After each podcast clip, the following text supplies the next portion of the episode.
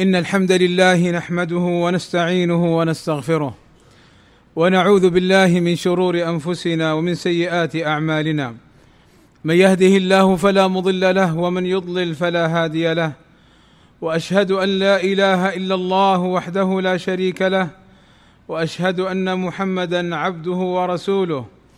يا أيها الذين آمنوا اتقوا الله حق تقاته ولا تموتن إلا وأنتم مسلمون. يا أيها الناس اتقوا ربكم الذي خلقكم من نفس واحدة وخلق منها زوجها وبث منهما رجالا كثيرا ونساء، واتقوا الله الذي تساءلون به والأرحام إن الله كان عليكم رقيبا. يا أيها الذين آمنوا اتقوا الله وقولوا قولا سديدا يصلح لكم أعمالكم ويغفر لكم ذنوبكم، ومن يطع الله ورسوله فقد فاز فوزا عظيما.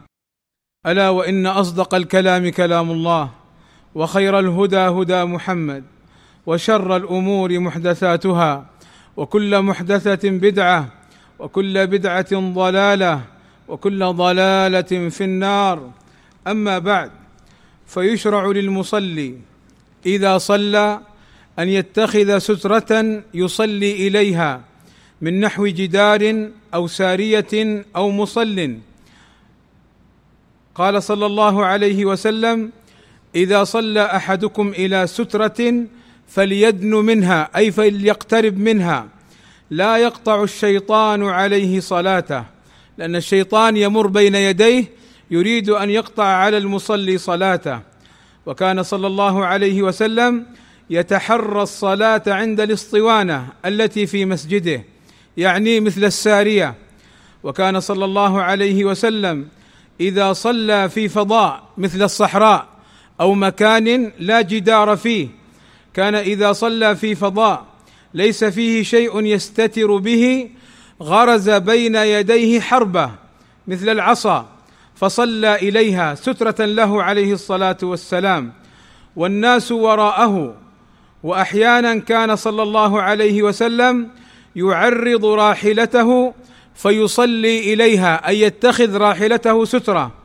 وأحيانا كان صلى الله عليه وسلم يأخذ الرحل فيعدله فيصلي إلى آخرته. وصلى صلى الله عليه وسلم مرة إلى شجرة، اتخذ الشجرة سترة.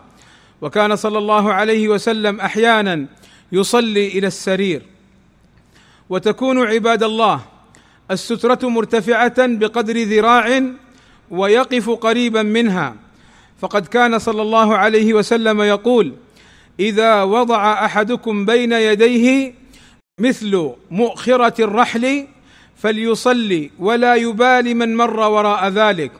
ومؤخرة الرحل العود الذي في آخر الرحل الذي يستند عليه الراكب على الإبل، هذا العود بمقداره تكون السترة في ارتفاعه. فقال عليه الصلاة والسلام: فليصلي ولا يبالي من مر وراء ذلك، يعني من مر من وراء السترة ما يضره ولا يلتفت إليه. مؤخرة الرحل العود الذي في آخر الرحل، وهو نحو ثلثي ذراع، ويحصل بأي شيء أقامه بين يديه المصلي. وكان صلى الله عليه وسلم يقف قريبا من السترة، فكان بينه وبين الجدار ثلاثة أذرع، وبين موضع سجوده والجدار ممر شاة. وكان صلى الله عليه وسلم لا يدع شيئا يمر بينه وبين السترة، يعني بين وقوفه وبين السترة ما يجعل شيء يمر بين يديه. فمرة كان صلى الله عليه وسلم يصلي فجاءت شاة غنم من البهم، جاءت شاة تمر بين يديه صلى الله عليه وسلم وهي مسرعة، فساعاها صلى الله عليه وسلم، يعني وهو يصلي تحرك هكذا، فوقفت الشاة ثم تقدمت، فتحرك صلى الله عليه وسلم فوقفت الشاة حتى ألزق بطنه بالجدار، فمرت الشاة من ورائه صلى الله عليه وسلم، فمرت الشاة من ورائه صلى الله عليه وسلم. وتكون السترة عباد الله لمن؟ للإمام وللمنفرد اللي يصلي لوحده. أما المأموم فسترة الإمام له سترة. قال ابن عباس رضي الله عنه: أقبلت راكبا على أتان، الأتان أنثى الحمار، وأنا يومئذ قد ناهزت الاحتلام، يعني بلغت، ورسول الله صلى الله عليه وسلم يصلي بالناس بمنى، فمررت بين يدي بعض الصف، يعني مر بالحمار بين يدي المصلين، بأنثى الحمار بين يدي المصلين. لماذا؟ لأن المأموم لا سترة له، إنما سترته سترة الإمام.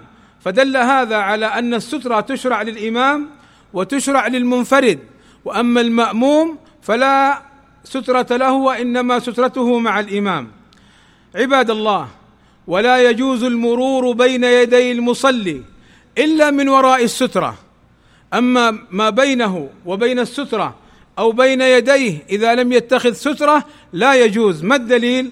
قال صلى الله عليه وسلم: لو يعلم المار، يعني الذي يمشي بين يدي المصلي، لو يعلم المار بين يدي المصلي ماذا عليه أي من الإثم والعقاب لكان أن يقف أربعين خيرا له من أن يمر بين يديه. أنت تمر بين يديه تقول والله مستعجل، فيقول صلى الله عليه وسلم: لأن تقف أربعين خير لك من أن تمر بين يديه. قيل للراوي: أربعين كم؟ يوما، شهرا، سنة؟ قال: أبيت، يعني ما أعرف. قال صلى الله عليه وسلم: لأن يقف أربعين. وهذا من عادة العرب أنها تذكر العدد مبالغة، فقف ولو طويلا خيرا من أن تمر بين يديه فيلحق بك العذاب.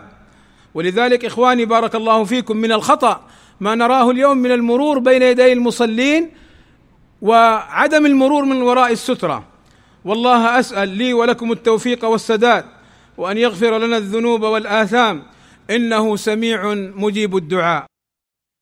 الحمد لله رب العالمين، والصلاة والسلام على المبعوث رحمة للعالمين، وعلى آله وصحبه أجمعين. عباد الله، مر معنا فيما سبق أنه يحرم المرور بين يدي المصلي، والآن نقول يجب على المصلي إذا تنبه لمن أراد أن يمر بين يديه أن يمنعه. قال صلى الله عليه وسلم: إذا صلى أحدكم إلى شيء يستره من الناس فأراد أحد أن يجتاز أن يمر فأراد أحد أن يجتاز بين يديه فليدفع في نحره وليدرأ ما استطاع، يعني فليمنعه، ولو هذاك أصر امنعه بالقوة. قال: فليمنعه مرتين، فإن أبى فليقاتله. قال العلماء: فليقاتله أي فليدفعه، المراد بالمقاتلة هنا أي كأنه يتضارب معه، فليدفعه. فليقاتله فإنما هو شيطان، أي يؤزه ويدفعه للمرور بين يدي المصلي. وقال صلى الله عليه وسلم: من استطاع أن لا يحول بينه وبين القبلة أحد فليفعل، يعني لا تخلي أحد يمر بينك وبين القبلة. وقال صلى الله عليه وسلم: تقطع صلاة المصلي المرأة الحائض أي البالغ، والكلب الأسود. جاء في تفسيره لما سئل النبي صلى الله عليه وسلم: ما بال الكلب الأسود من الأبيض أو الأحمر؟ قال: الكلب الأسود شيطان، والحمار. وقال صلى الله عليه وسلم: يقطع صلاة الرجل إذا لم يكن بين يديه كآخرة الرحل أي السترة، المرأة الحائض أي البالغ، والحمار، والكلب الأسود. قال أبو ذر: يا رسول الله، ما بال الأسود من الأحمر؟ يعني إذا مر الكلب الأحمر ما يقطع، أما الأسود يقطع. فقال صلى الله عليه وسلم: الكلب الأسود شيطان. فإذا بارك الله فيكم، من الخطأ عدم اتخاذ السترة إذا دخل أحدنا المسجد يصلي في أي مكان فارغ، لا، وإنما اتخذ سترة. وأيضا لا تكون السترة خطا، إنما تكون ارتفاعا كمؤخرة الرحل. وأيضا تقترب من السترة، ما تستتر بشيء بعيد عنك. وأيضا لا تدع أحدا يمر بين يديك، ولا تمر بين يدي مصل، لأن النبي صلى الله عليه وسلم نهى عن ذلك. اللهم ارض عن الخلفاء الراشدين أبي بكر وعمر وعثمان وعلي، وعن جميع أصحاب النبي صلى الله عليه وسلم، اللهم آتنا في الدنيا حسنة وفي الآخرة حسنة وقنا عذاب النار. اللهم وفقنا للعلم النافع والعمل الصالح واتباع سنة نبينا محمد صلى الله عليه وسلم. اللهم اغفر للمسلمين والمسلمات والمؤمنين والمؤمنات الأحياء منهم والأموات. اللهم إنا نسألك الهدى والتقى والعفاف والغنى. اللهم وفق ولي أمرنا لما تحبه وترضاه، وأصلح اللهم به العباد والبلاد، واحفظه اللهم من كل سوء. وصلى الله وسلم على نبينا محمد وعلى آله وصحبه أجمعين، والحمد لله رب العالمين.